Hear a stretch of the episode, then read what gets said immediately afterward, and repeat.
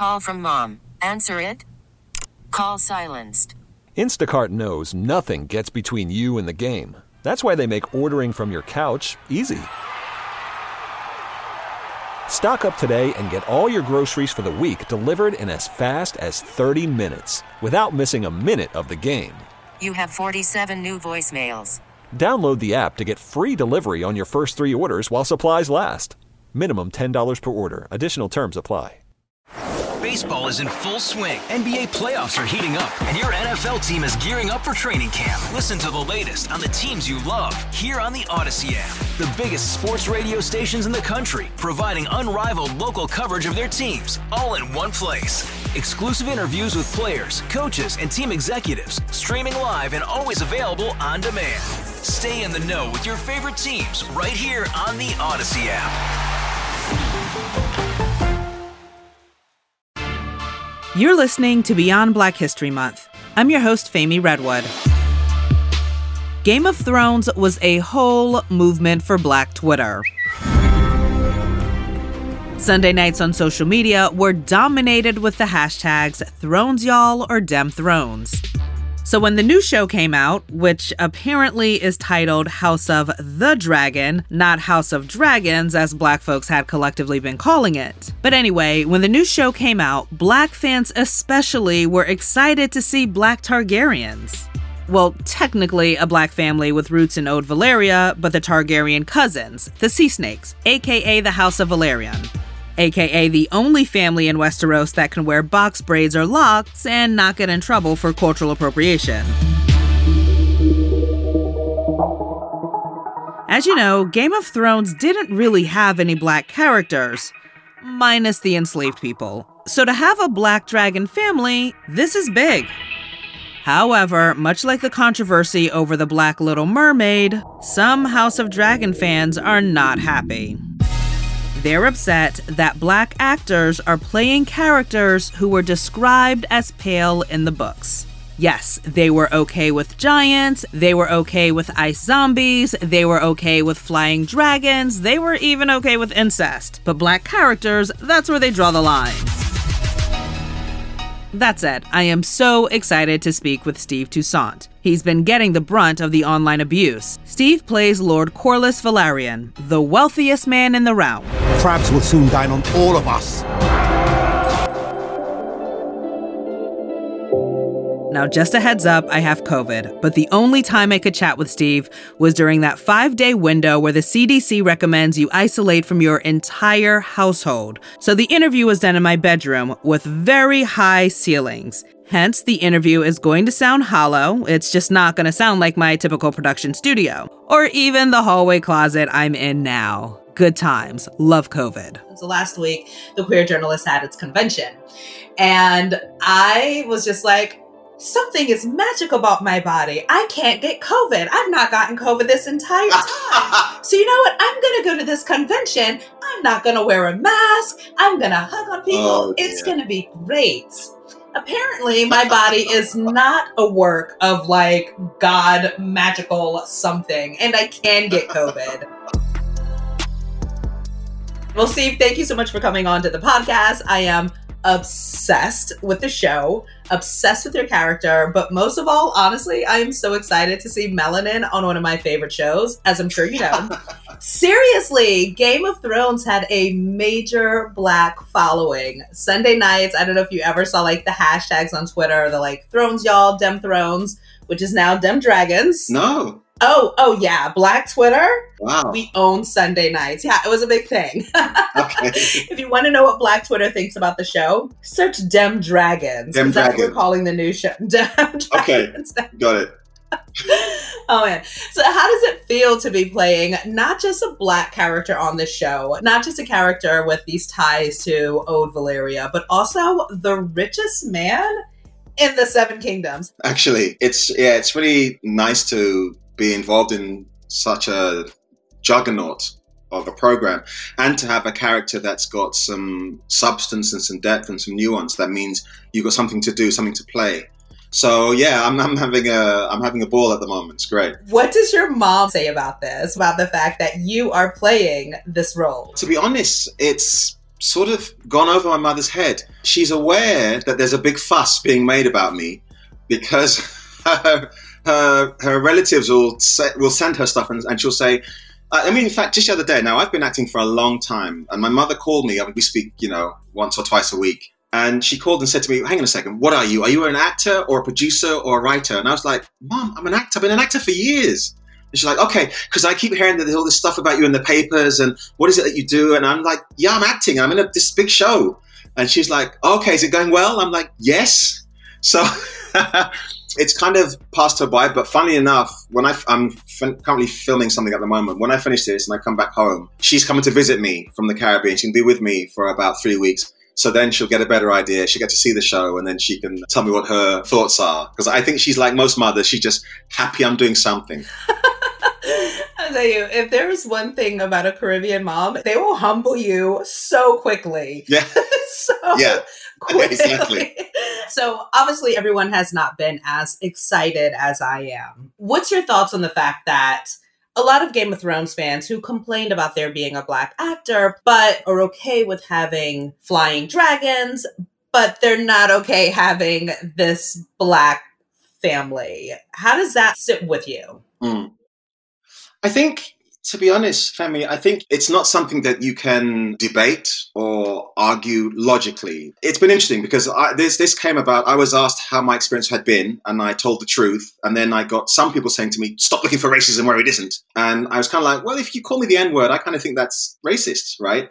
It's a different thing to reading a book and having a vision of how the character should be, and then the actor doesn't embody that. That happens all the time. Ask Daniel Craig, you know, when he was Bond, it was like, we can't have a blonde Bond and so forth. So there is that aspect of it. You kind of go, okay, I get it. You read the book and you had this vision in your head. But when you decide that you're going to go out of your way to find my timeline to insult me or whatever it is, that's a different story.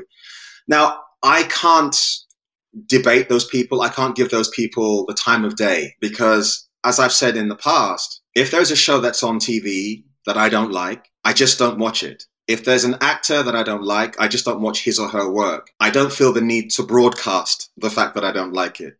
Now, I've been lucky that that response, to me at least, has been a very has been a trickle. Really, I, the majority of people have been overwhelmingly positive. In fact, I had one person contact me the other day saying, "I initially wasn't happy about the casting because I saw it this way, but watching you has changed changed my mind."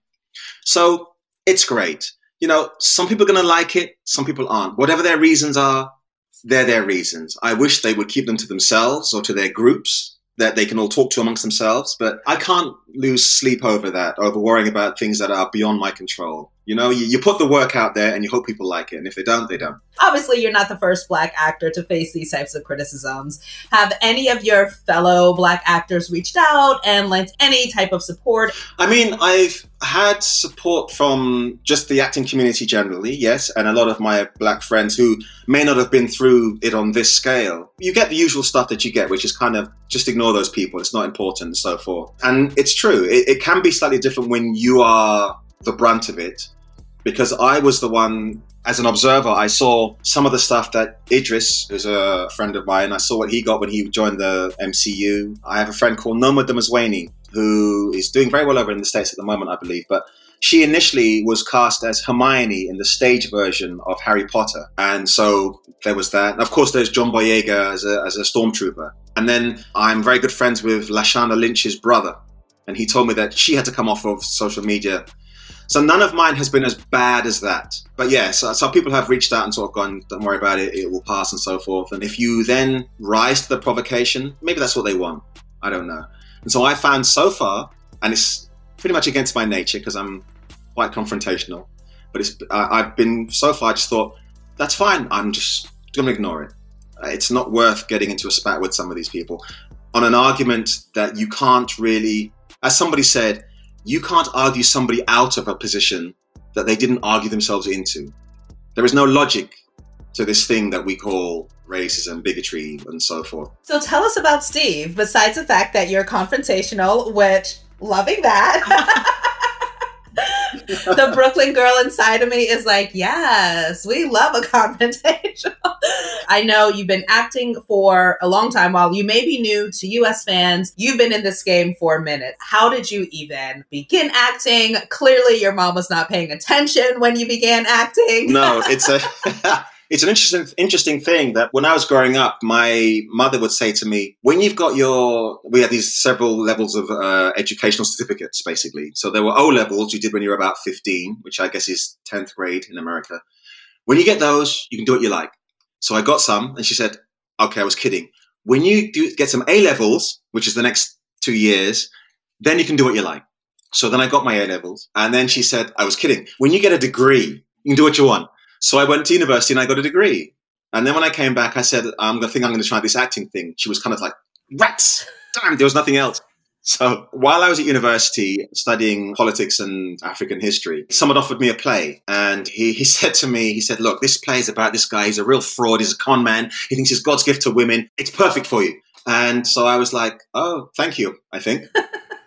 but I did it. I did the play. I enjoyed it. And so when I came out of university, I didn't know any actors. Nobody, I didn't know any actors who lived near me. So I didn't think it was something for me until the actor Gary Oldman came to the fore. And Gary Oldman, I didn't know him, but he grew up in my neighborhood. And so suddenly here was this man who was in these movies and he was from where we grew up. And we were like, oh, wow if he can do it, maybe we can. And so then I started doing evening classes and so forth and auditioning. Been very lucky ever since. So tell me then about that moment where you knew, oh my God, I've made it. What did that moment feel like? When was that moment? Do you even feel like you made it? Yeah, I don't think that I have.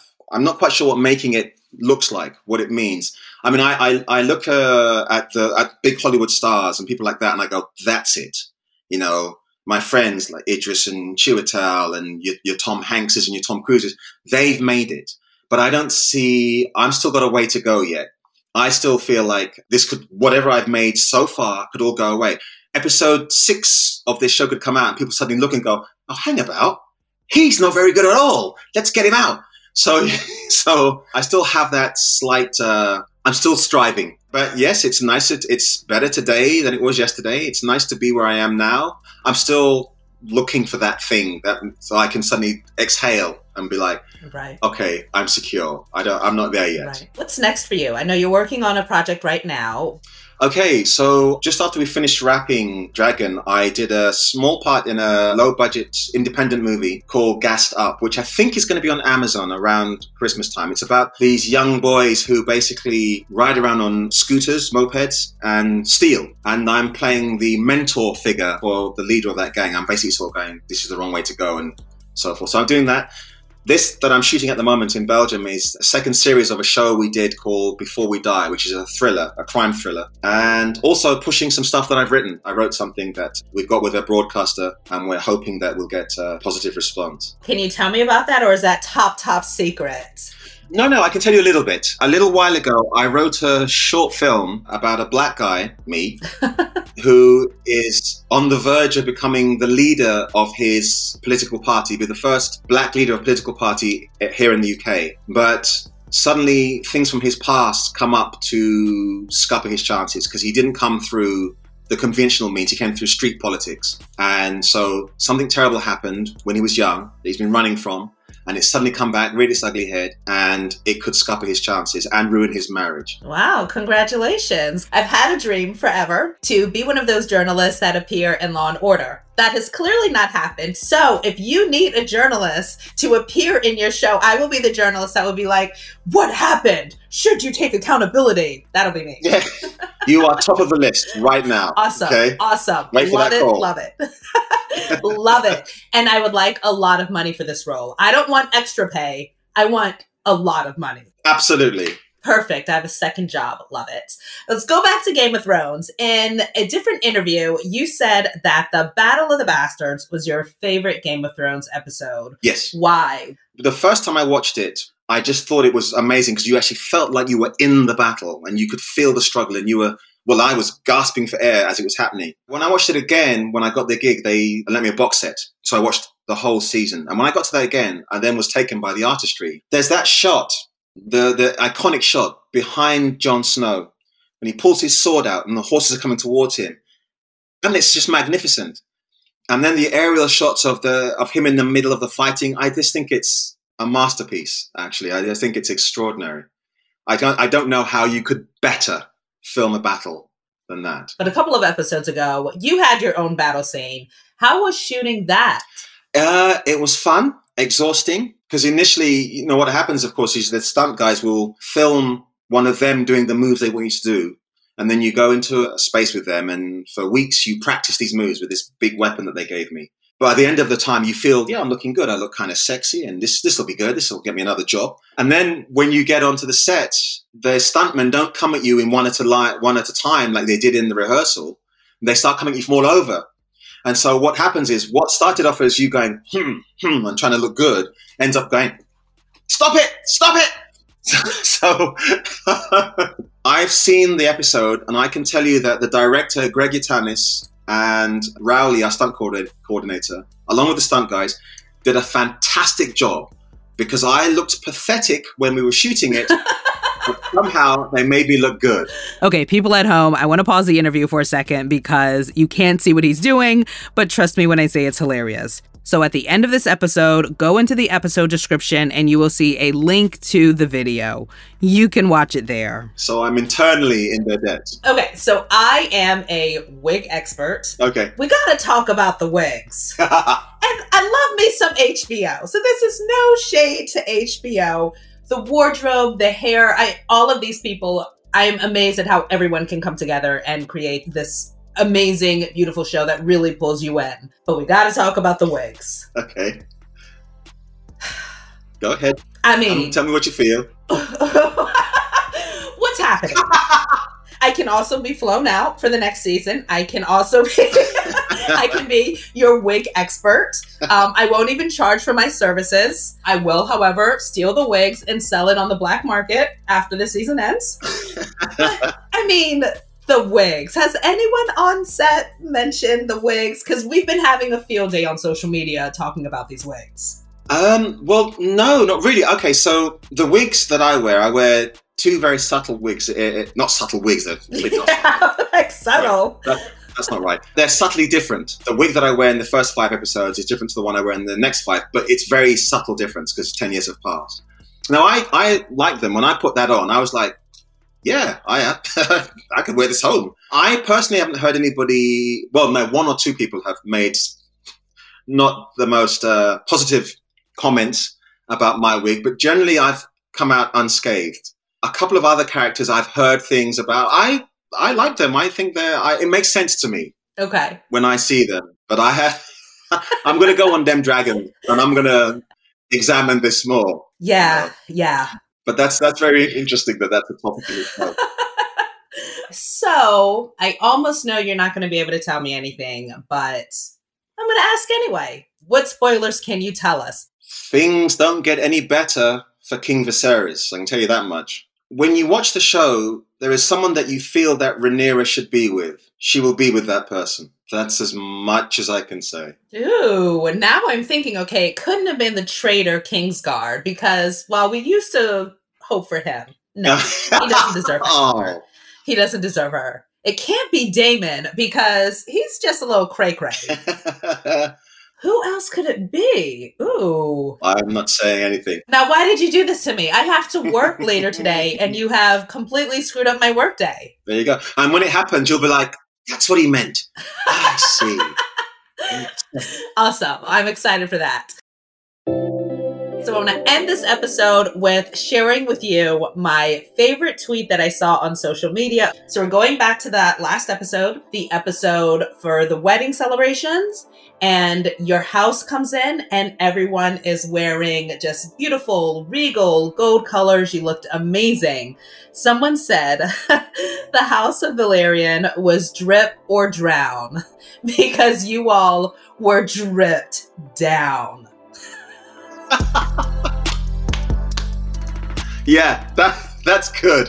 I wish I'd seen that. Yeah, that's that was exactly what we wanted. That was the idea of the whole thing, man. Is that they we're rich. We want you to know that we're rich. We're richer than all of you, and this is how we look. This is how we roll. Yeah, I'm glad. Love it. Listen, I should have that in a badge or something. We love a boastful moment. We were here for it. It Mm. gave us life. Good, good. Thank you so much for chatting with me. Please look out for an email. Uh, I'll forward it obviously to your team, but as soon as it comes out saying who the princess was with, I will email you my thoughts because you can also bring me on to be also a consultant on the show, a writer, all of my services. Okay, fantastic. You're going to be very busy.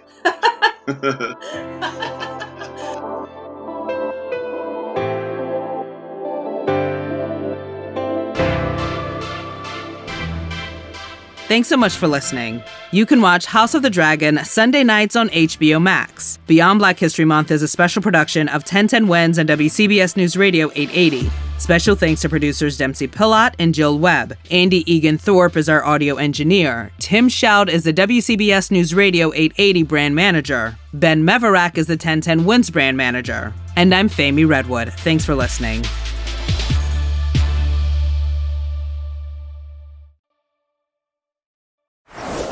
Is in full swing. NBA playoffs are heating up, and your NFL team is gearing up for training camp. Listen to the latest on the teams you love here on the Odyssey app. The biggest sports radio stations in the country, providing unrivaled local coverage of their teams, all in one place.